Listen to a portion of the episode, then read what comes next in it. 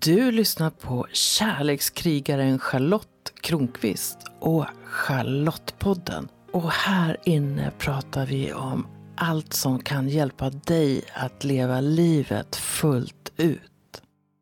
Jag har en kompis som är kompis med Gud och med Jesus och med den helige Ande. Visst är det häftigt? Jag som inte ens tänkt tanken på att jag skulle kunna vara kompis med dem.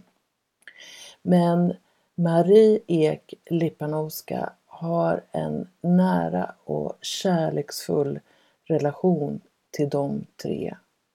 Och de senaste åren så har det kommit in en till gestalt, nämligen Sötnosen, som började som en baby och som nu är som en liten flicka som är lite av Marie själv och lite av någonting mer. Och Sötnosen berättar själv när hon vill att Marie ska rita henne. Hon går inte att beställa fram.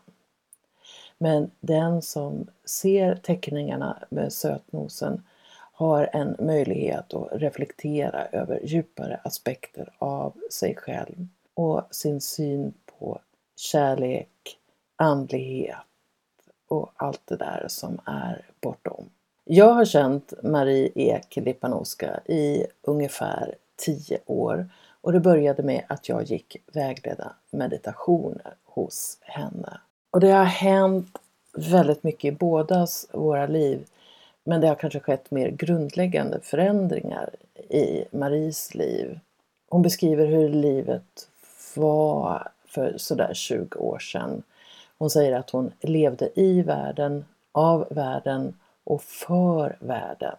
Hon säger att hon hade allt som fanns i och av världen och nu har hon ingenting kvar av det. Inga nät, inga bindningar. Men däremot har hon fått en nära relation till Gud. Det är som att hon har fått klä av sig världen. Och hon säger att Gud lever starkt i henne och det är inte alltid så enkelt. Så följ med på ett djupt och innerligt samtal om hur det är att vara Marie Ek Lipanowska i en värld där Gud, sötnosen, Jesus och den helige Ande är närvarande hela tiden.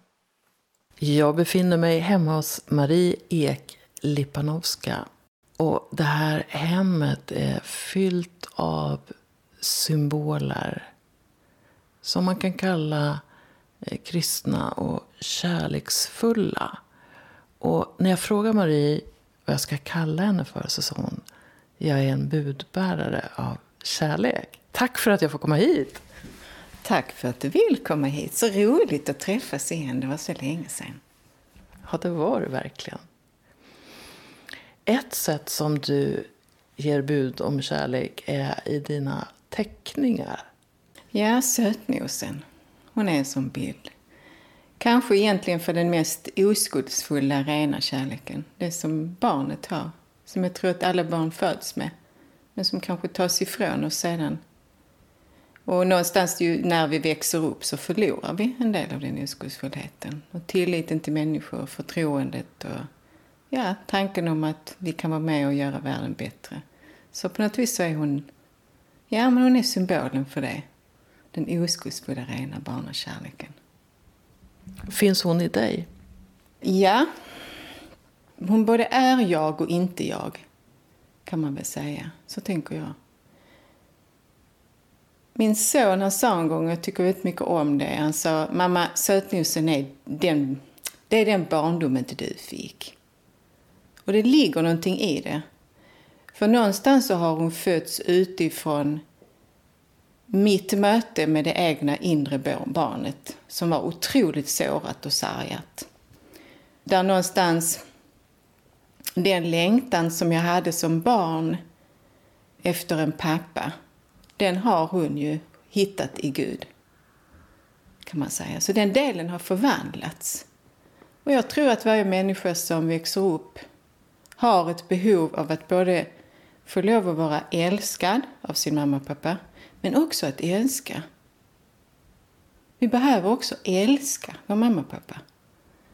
Och det känner jag att när jag har vågat släppa på den kärleken som på något vis låg där i barnet, men outtryckt. När jag har fått lov att göra det, eller när jag tillåtit mig själv att göra det, ja men då har också, ja men då har också hon växt fram på något vis, förvandlad. Så det sårade har istället blivit en sårbarhet. Och hon är den delen i mig som sötnosen på något vis representerar. Ja, men det är det som faktiskt har blivit helat. Som inte gör skillnad på mamma och pappa utan älskar lika mycket mamma som hon älskar sin pappa. Fast på olika sätt. När du talar om kärlek så, så pratar du ofta också om en djupare kärlek som, och du pratar om kärlek till Jesus och till Gud och, tror jag, till den heliga Ande. Var kommer sötnosen in i den bilden?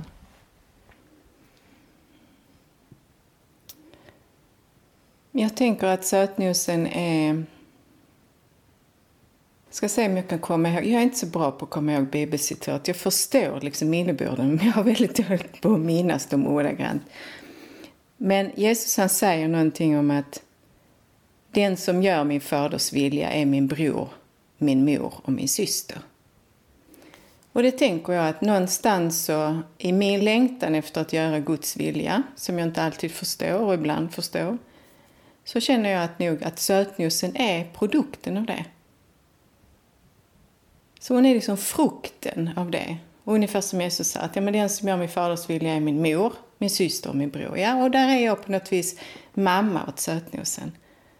Så genom att jag har varit rädd om min tro, försökt ta hand om den och odla den, så har jag också kunnat ta hand om den del i mig, liksom avbilden i mig. Så som det var innan det blev skadat. Så som det är tänkt att det ska vara i oss alla. Det ligger ju liksom en avbild nedlagd i varje människa som ska på något vis försöka förkroppsliga och uttrycka den kärlek som vi kom hit för att dela med oss av. När tror du din relation till Gud startade? Eller när blev du medveten om det? Jag blev, med, jag blev medveten om det, att Gud existerar. Om man så, så jag vaknar upp till det den 19 januari 1999. Hur kan du vara så säker på datumet? Det är för att då är det första gången jag är med i en vägledd meditation. Och den är så, ja men det är så överrumplande för mig. I det ögonblicket så förstår jag att Gud finns. Och Gud är kärlek. Och jag inser också att, att jag aldrig någonsin egentligen har känt mig älskad förrän i det mötet. Och det, det är så brutalt, det uppvaknandet för mig. Det är så starkt och så stort att Ja, men ända sedan den dagen så, så vill jag tillbaka dit. Vem var du den 18 januari 1997? Den 19 januari 1999. Nej. Ja, men jag menar, alltså, vem var du dagen innan det här hände? Vem var jag dagen innan? Ja, jag var... Ja, jag måste tänka tillbaka. Jag var gift. Jag hade två, två barn. hade jag. Idag har jag tre. Då hade jag två barn. 1999 då jobbade jag på tidningen. Eh, Malmötidningen, Limhamnstidningen. Eh, jag bodde i hus på Sjövägen 2 i Bunkeflostrand. Så såg livet ut då. Och i vilken mån hade du reflekterat inåt vid det laget? Jag har aldrig tänkt på den frågan. Eh...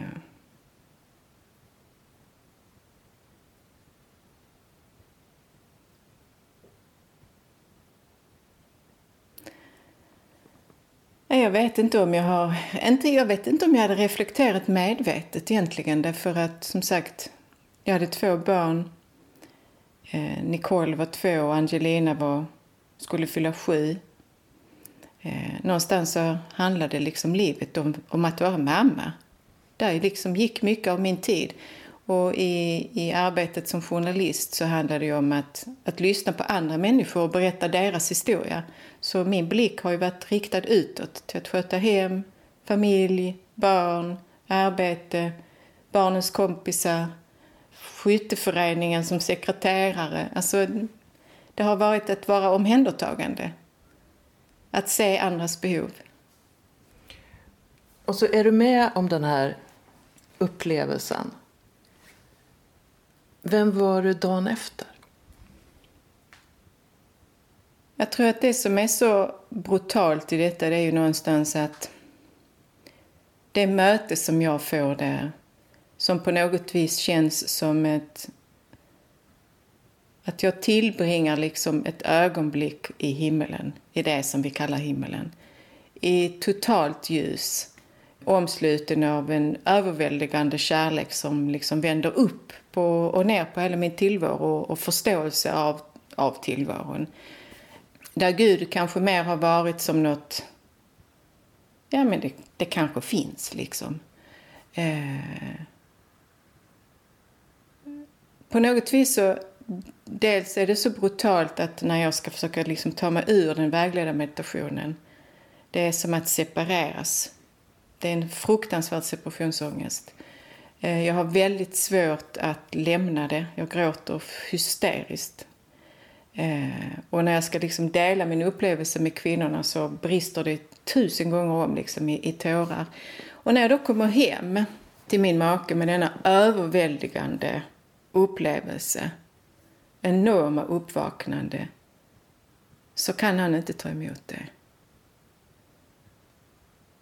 Och någonstans så tror jag att ja, där sker också, i den, samma, på samma sätt som jag på något vis förenas med Gud igen i det ögonblicket, så är det också nog det som är det som börjar separera mig från livet tillsammans med mina barns pappa.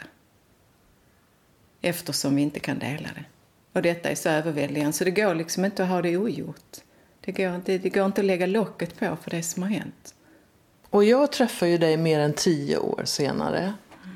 Och då lever du inte längre i ditt äktenskap. Du är i en annan relation.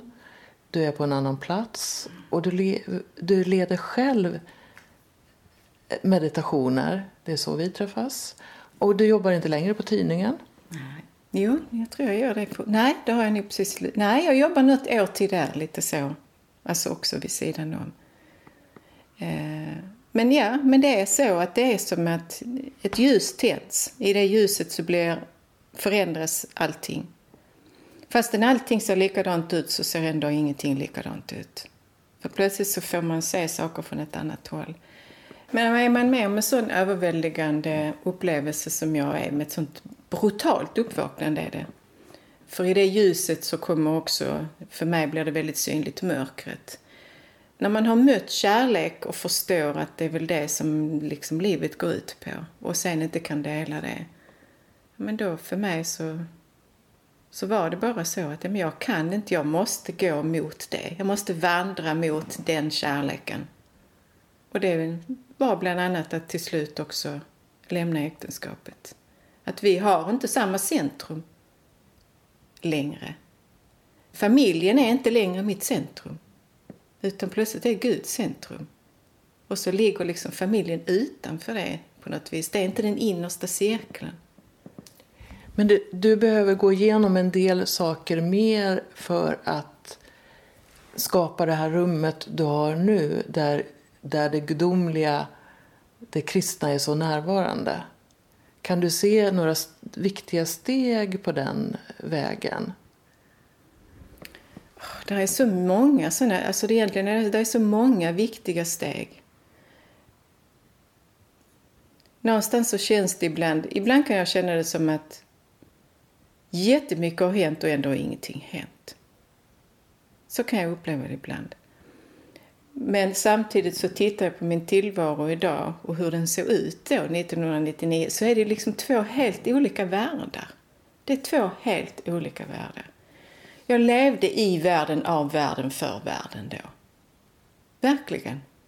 Det var liksom, vi hade villa och vi åkte på semestrar ofta till Makedonien. Vi hade två bilar. Jag sparade i fonder, jag hade a-kassa, jag hade Eh, sjukpenning. Jag hade allt som fanns i och av världen. Jag har ingenting av det kvar. Ingenting. Det finns ingenting av det kvar. Det finns inga nät, inga bindningar alls. Och den resan den är liksom helt obegriplig. Och samtidigt så tänker jag att ja, men Gud vet någonting om mig som jag ännu inte riktigt till fullo har förstått.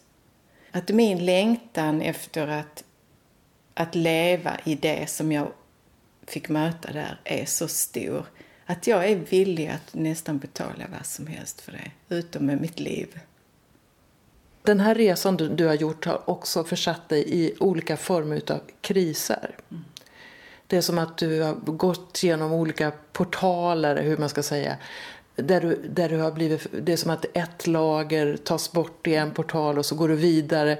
Och nu är du ganska naken. Är det en relevant beskrivning? Ja, men det tycker jag. Det är som att plocka av på något vis. Jag menar att det är som att klä av sig världen. All, all den identifikation. Att vara mamma, att vara hustru, att vara villaägare, att vara journalist, att, ja men allt. Alltså verkligen allt. Eh, och på något vis så kan jag känna när jag tittar på min resa att det är inte så att jag har valt att saker då ska tas ifrån mig. Utan det har verkligen väldigt brutalt liksom varit någon annan människas val som har lett mig. Och samtidigt så ser jag att i grund och botten så har allt det jag har gått igenom, hur ont det än har gjort, så är det som om Gud säger Jag vill att du ger dig allt det som är ditt, Marie. Så att du i slutändan ska kunna få allt det som är mitt. Det är som att liksom byta ut allt som jag vill, det här är mitt. Och det är liksom ända in till innersta själens och cellerna i min kropp. Att, jag menar okej, varsågod. Bosätt dig i mitt huvud. Ta mina tankar. Ta mitt hjärta. Välj vem jag ska älska och inte ska älska. Ta min kropp, ta min själ, ta det jag är bra på. Rita, skriva, måla, vad du vill liksom. Min podd, min Youtube-kanal. Varsågod. Allt är ditt. Och där känner jag, där är jag framme. Jag kan inte idag säga att jag har något för mig själv. Faktiskt. Utan någonstans så känner jag, och det är också en sån sak som, ja men till, jag tänker ditt tema eller ditt fokus är mycket kring sexualiteten. Ja men det är samma sak där. Herregud, varsågod, använd den. Inte, det, för de flesta så låter det så skrämmande för det är precis som att ja, men om jag ger, överlåter min sexualitet till Gud så är det som att ja, men då innebär det att jag ska bli nunna. Nej, absolut inte. Det, det har jag väldigt svårt att tänka mig att jag kommer att vara ensam för evigt. För att det är liksom inte min kallelse. Men att överlåta den är som att, ja men använd den, varsågod. Det är en livskraft, det är en drivkraft. Eh, som väldigt lätt kan driva åt fel håll och där det finns en massa sårade känslor kvin kring kvinnlighet. Varsågod, ta den. Använd den på bästa sätt. Att verkligen våga överlåta allting. Någonting som jag kan märka som en skillnad i i dig, eller vad jag uppfattar eh, med dig, var att när jag lärde känna dig så var du mer, som man kanske skulle säga på skånska, stissig. att, eh, att det fanns något... Eh, man, mycket energi men också något lite nervöst över det. Något lite, alltså att det var mycket så här rörelse, att det var lite så här. Och nu så är det sånt lugn runt dig. Jag märker när du... När, när, alltså, jag kunde höra förut att du kunde hetsa upp dig över saker. Men nu är det som att det är inte mycket som kan få dig ur eh, balans? Vad säger du om den speglingen? Jo, men det är skönt att höra att du, att du upplevde så eftersom du faktiskt träffade mig för tio år sedan. Och det ligger, ja, det ligger väldigt mycket i det. Att eh, de här åren, de, och i synnerhet kanske de allra sista sex, senaste sex åren sedan jag flyttade in hit, har verkligen varit att förankra in det lugnet. Oberoende av liksom de yttre omständigheterna som ibland har varit helt in absurdum alltså. Där det hela tiden är okej, okay, välj. Välj hur du vill vara Marie. Äg alltihopa. Så att det inte ligger i någon annans händer. Men jag känner ändå att, ja men där är ju ett faktum att på samma sätt som jag gick för att vara med i en kvinnogrupp och vägledd meditation så hade jag ingen aning om att jag skulle möta Gud där och att det skulle vara så överväldigande. Inte heller var Jesus någonting jag sökte utan det jag sitter hemma en gång helt enkelt. På, i min, i, faktiskt i dessa sofforna. eh, när när liksom Gud för in honom i mitt liv. Så jag lär känna Jesus inifrån. Jag lär känna Gud inifrån mig själv, jag lär känna Jesus inifrån mig själv. Och inte förrän flera år senare så, så leds jag liksom in i kyrkan. Och på något vis få lära känna Jesus där genom att, ja men vem är han Jesus från Nasaret? Och vad hette apostlarna? Och vad hette kvinnorna som följde honom? Och var bodde han? Och var gick han? Och ungefär på samma sätt som under Hilma Voice Sweden, att lära känna kvinnorna och deras historia, så fick jag lära känna han och hans historia. Och såg att ja, men den Jesus som jag har mött här inne, det är samma Jesus. Det är bara det att han har berättat saker för mig på ett sätt som jag har begripit innan. Men det, det stämmer ju överens. När jag öppnar Bibeln och börjar läsa, ja men det är ju samma... Vad han har sagt till mig innan är ju samma sak som står här. Det bekräftas liksom av det. Ja, det här, ja. Och det här kunde inte jag veta innan. Och det vet jag att Bert, prästen då, Bert Lönndahl som jag också gör Youtube-klipp ihop med, att han ibland har sagt att ja men Marie du har någon sorts sån här kroppens mystik. Ja, precis. Jag har, Gud lever så starkt i mig. Och det är inte alltid enkelt. Det kan, det är, eller inte ibland, det är väldigt ensamt ofta. Det blir obegripligt för andra. Jag, jag, kan liksom inte berätta om vissa saker för folk skulle inte förstå det. Och när jag försöker sätta ord på det så låter det banalt. Eh, men han lever där. Jag, Gud uppenbarar sig för mig ibland på ett sätt som är svårt för mig att hantera. Vad ska jag göra med den här informationen, tänker du? Och där känner jag att sötnosen är en sån befrielse för mig. För jag, när jag tecknar henne, då kan jag teckna väldigt komplicerade saker. Men det ser man inte på ytan. Men om man är kvar med henne i bilderna, inte i alla, men i väldigt många, eh, och kan man dessutom Bibeln så ser man, aha. Så precis på samma sätt som jag tänker att Jesus berättade delade sin visdom i liknelser för att vi ska förstå det på den nivå där vi liksom är just nu i livet, så är hon likadan. Så hon är väldigt lik honom, vågar jag påstå. Så fort du nämner sötnosen så börjar hela du le, hela kroppen, hela ansiktet. Ja, men alltså det är konstigt. Jag vet inte vad det är med den här lilla tjejen. Men ja, precis så jag börjar le och exakt samma sak händer när folk ser henne. De ler. Där är någonting i den här gestalten. Och ibland så tänker jag, ja men hon är ju bara en karaktär som jag tecknar. Och ändå så är hon så mycket mer.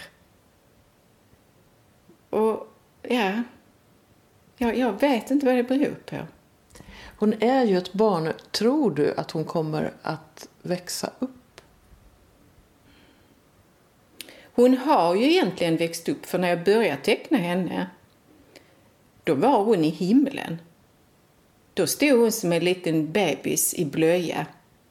Och så var hon i himlen tillsammans med anden. Duvan är hon alltid tillsammans med. De är liksom bästa vänner. Så där har hon helig ande. Eh, hon fattar precis helig ande och helig ande fattar precis henne. De är liksom, de kan man inte separera. Eh, enda gångerna liksom anden inte är med henne, ja, då går hon i så fall med ett kors eller något liknande. Så hon är aldrig själv. Hon är det förenade tillståndet med Gud.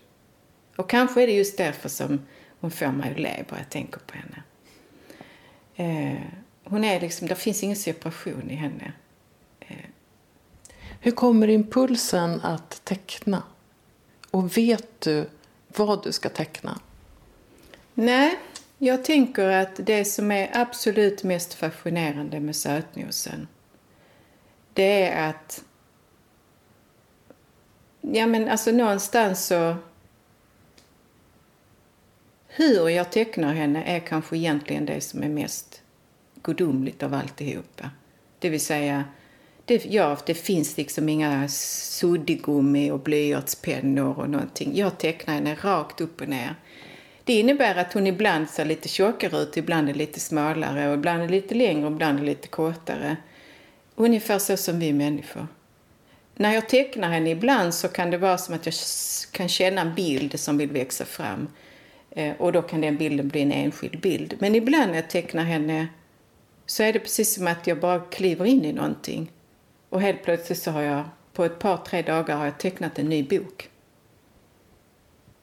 Så det, hon går inte att beställa fram? Nej. Och här tror jag, här ligger ett problem som... Eh, jag har ett förlag sedan över ett år tillbaka. Det händer tyvärr inte så mycket. Jag vet inte varför det inte händer någonting. Men jag, senast jag frågade dem var i mars. Är ni intresserade? För att annars så går jag vidare med henne. Jo, vi vill ha henne. Okej. Okay. Och en av de saker som jag har förklarat för dem det är just det att man kan inte beställa saker av sötnosen. För det är ungefär som att säga till att du ska beställa en skörd från bonden. Det kan det. Han kan inte garantera en skörd. Jag kan hoppas, men det kan bli slagregn och det kan bli frost och så blir det ingen skörd alls. Utan någonstans så får man ta det som redan finns. Eh, och min vän Lisbeth hon sa något roligt nu sist när hon var här i söndags och vi firade mässa. Då sa hon så här, Marie du har världens största sakramentskåp. Jag tänkte, ja du är för klok du, tänkte jag. Precis så är det. Ja, där ligger säkert ja, 1000-1500 teckningar där inne. Av varierad kvalitet. Förmodligen är absolut inte allt är användbart för att trycka, tycker jag inte. Eh, men det är så mycket material så det är inom absurdum liksom. Så jag fortsätter bara teckna och tänker att, ja men varsågod. där är en x antal böcker där inne. Och hon har liksom ett budskap. Eh, men ja, vi får se när hon när hon kommer i bokform. När jag lärde känna dig, du ritade faktiskt en del då också. Och ofta, som jag minns det, så, så förmedlade teckningarna starka känslor på något sätt. Det, det var som att du där kunde visa någonting. Men det var ju dina ord som drog mig till dig. Och du har också jobbat som journalist. Vi har ju flera saker gemensamt, du och jag. Och då funderar jag på hur är det då att släppa orden för dig? Men på sätt och vis har jag inte släppt orden. Men jag märker att jag måste brottas med orden på ett sätt som jag inte behöver med varken när jag tecknar eller målar. Och det är att så fort jag använder mina ord så på något vis så finns också jag med där. Och när jag då ska försöka förmedla någonting så är det inte alltid det tas emot. Eh, så någonstans så känner jag att, fakti att leverera en bild lämnar på något vis över ansvaret till den andra. Jag kan bara komma med budet. Jag kan bara vara budbäraren för kärlek. Jag kan inte trycka ner den i, i liksom halsen på någon har jag insett. Även om jag har säkert försökt många gånger. Men framförallt så tror jag att jag alltid har längtat efter att försöka väcka den andra. Men vakna, det finns någonting mer. Därför att det är jobbigt att vara vaken i en värld med så många människor som faktiskt sover. Därför det blir ett sånt enormt ansvar. Jag ser ju saker som andra inte ser. Jag hör vad andra inte hör. Jag känner vad andra inte känner. Och jag kan inte stänga av det för jag har inte de filtrarna längre. De filterna har ju varit alltifrån huset och hemmet och identiteten och tryggheten och sociala näten och gemenskaperna. Allt det är också filter som gör att jag inte kan komma lika nära Gud. Och de år som jag har bakom mig nu, då har alla mina filter brutits ner. Jag har inga filter. Det innebär att jag måste hela tiden processa saker, vare sig jag vill det eller ej. Men samma sårbarhet gör att jag också har, kan ha ett djupare möte med Gud än generellt vad människor kan ha. Men för mig att kunna leverera och försöka berätta om det som Gud uppenbarar för mig i ord. Alltså, det blir för svårt. Det, det är för det mesta mer än vad människor vill höra. Och kanske större måltid än man orkar äta. Och där är sötnosen bra. Att det finns där. Fast man, man får själv söka det. Man får själv vakna upp till det. Man får själv vilja det. Det ligger inte hos mig. Och det känner jag att det är en vila för mig. För Det har varit kanske mitt allra största dilemma. Hur ska jag nå fram med det som jag förstår? Jag ska ta oss till nuet, men jag ska gå bak lite för att göra det. Nu är vi runt den första juni och hela världen är fortfarande påverkad av den här coronapandemin och ingen vet hur länge det kommer att pågå. Och så kommer jag att tänka på att du för en rad år sedan fick väldigt så här apokalyptiska visioner. Ja, jag vet inte varför jag vill säga det här i samband med det, men hur ser du på framtiden och hur eh, får du fortfarande sådana där jobbiga bilder, visioner ibland? Alltså vad, vad har hänt med, med det? Och går det att relatera till vad vi är med om nu? Jättestor fråga. ja, det var ju ingen liten fråga precis. Eh, ja, jag drabbas av dem fortfarande ibland. För mig är det svåraste att försöka urskilja vad är personligen till mig eh, som jag behöver se och vad är på något vis som om Gud försöker bara varna mig lite för att jag ska kunna vara förberedd för någonting. Eh, det är tyvärr en resa som jag känner mig extremt ensam i och där jag har bett i så många år nu att ge mig en andlig vägledare som kan faktiskt hjälpa mig att urskilja i detta här. Och det har jag inte funnit någon än. Tyvärr. Där jag känner mig mest förstådd, och det här låter jättekonstigt kanske, men det är när faktiskt när jag läser många av de kristna mystikerna. Johannes av Korset, Teresa Avila. Där. Jag förstår att jag är inte som dem. Jag vill inte kalla mig mystiker, men jag känner väldigt mycket igen mig i deras berättelser och de hittar jag aldrig riktigt någon annanstans. För naturligtvis så ibland så undrar jag om jag hittar på allt. Är det fantasifoster eller? Men det är inte det. Jag försöker liksom att landa i, nej det är inte det. så på något vis så kan jag känna att när Gud har gjort som han har gjort och lett mig till den plats där jag befinner mig idag det gör ju också att jag har idag en distans till det som händer. För min tillvaro påverkas inte så mycket av det som har hänt. Eh, jag bär inte de här rädslorna för vad ska hända med min ekonomi och arbete och allt. Det, det, det finns inte för jag har redan gått igenom alltihopa. Så jag har ju en sorts frihet som också gör att att jag kan stå där jag står i lugn och ro och säga, vet ni vad, det löser sig.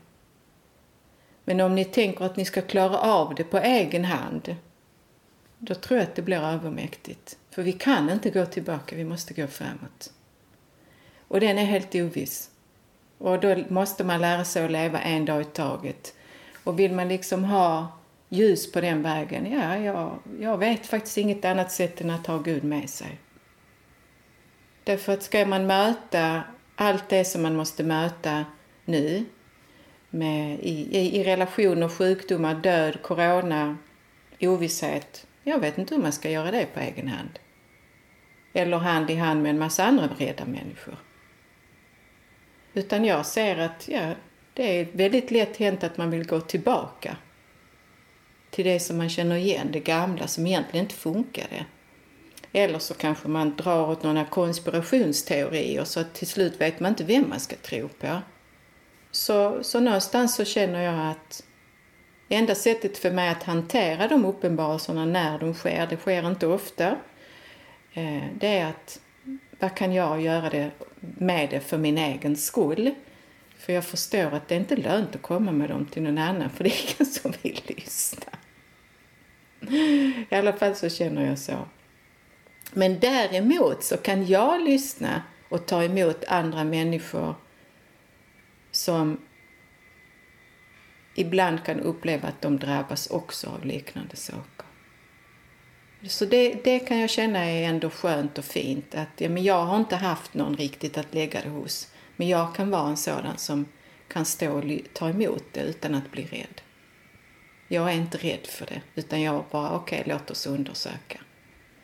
Man kan ju säga att du eh, var med och på ett plan jobbade med det under den här långa perioden med böckerna om Heal My Voice där kvinnor får berätta sina historier för att läka saker mm. inom sig själva. Där jag var också väldigt aktiv i, i det. Mm. Men nu kanske du har tagit, det kanske är på ett annat sätt idag? Jag tänker att om jag, för att gå tillbaka till sötnosen där så tror jag att, att hon är vägen. det vill säga, jag tror att vi behöver möta upp i oss själva det som är sårat. Och väldigt, väldigt ofta är det ett inre sårat barn vars grundläggande behov inte är tillgodosedda. Det gör att vi håller på att såra varandra. Det, det skadar våra relationer mellan mannen och kvinnan. Både i liksom sexuella relationer men också generellt mellan man och kvinna. Det, det, skapar en massa konstiga föräldraskap där vi tar större ansvar än vad som är meningen. Så någonstans så tror jag att är det någonting corona pekar på så är det gå inåt. Ta dig tid att ta hand om det som faktiskt inte fungerar och är sårat. För annars kommer vi att fortsätta såra. Och det, det, vi, vi hittar liksom inte ut. Så på något vis så känner jag att det är inte bara ord. Utan min resa är ett bevis på att det går. Och att man kan förlora så mycket som jag har förlorat utan, i, utan att man känner sig som ett offer. Utan ändå, jag har ändå vunnit någonting mycket större. För det går inte att betala för den här friden som jag känner. Den får man inte gratis heller. Den har liksom ett pris. Och sötnosen är liksom frukten av det arbetet. Så det är värt det. Det är värt det. Att ta, ta sig tid för sig själv. Att omfamna det som är så skadat och sårat och verkligen låta det inre barnet både vara älskat och att få lov att älska andra, känner jag. Och jag har ända sedan jag kan minnas det sett det inre barnet i andra människor. Och det skapar också en otrolig hjälplöshet och maktlöshet i mig för jag når inte alltid fram till den andra men jag ser vart den är på väg. Och därför känner jag att ja, men kanske kan sötnosen göra det jobbet istället som, som jag inte riktigt liksom lyckas med för andra och med andra. Mm. Tack Marie för, för det här samtalet med sötnosen. Det känns som att hon var med oss. Mm. Tack själv för att jag fick berätta. Ja, vi får se när första boken om sötnosen kommer. Och innan den gör det så kan du följa henne. För hon finns på Instagram som Sötnosen. Och så kan du lägga märke till vad hon väcker i dig och vad du ser i de här bilderna. Och kanske blir det så att du upptäcker ett djup i dig som känns nytt eller lite ovanligt. I det här samtalet så nämner ju Marie och jag Heal My Voice. Det var ett projekt där kvinnor fick skriva sina berättelser, sina livsberättelser. Ett sätt att skapa läkande hos kvinnorna. Och de här böckerna hade lite olika teman. Och jag deltog i flera av projekten, ibland som redaktör. En av böckerna hette Frigörande röster. Så om du blir nyfiken på det, googla Heal My Voice eller Heal My Voice Sweden så hittar du de böckerna. Det finns böcker både på svenska och på engelska. Jag är ju Charlotte Kronqvist, din kärlekskrigare och eh, vi lever i en väldigt speciell tid fortfarande präglad av pandemin. Möt mig gärna i coaching. Om du är ny klient till mig så får du första timmen till halva priset. Du betalar 500 kronor när du swishar. Och du kan läsa mer om det på min hemsida Charlotte kronqvist.org och så kan du klicka på service och så ser du coaching och då hittar du vad du ska göra. Och på min hemsida finns det också massor med inspiration, filmer, tantratips och naturligtvis så kan du följa Charlottepodden där också. Tack för att du lyssnar. Kärlek till dig. Kom ihåg att prenumerera på Charlottepodden så att du är med när nya avsnitt kommer. För vem vet vad du kan få lära dig om livet i det avsnittet? Rekommendera gärna podden till en vän så är du med och sprider vetskap om att den här podden finns och berätta vad den ger just dig. Jag skulle bli så glad om du också går in i din podcast-app och lämnar en kommentar eller skriver en recension av podden. Ju fler som gillar podden öppet, desto fler kommer också att hitta den.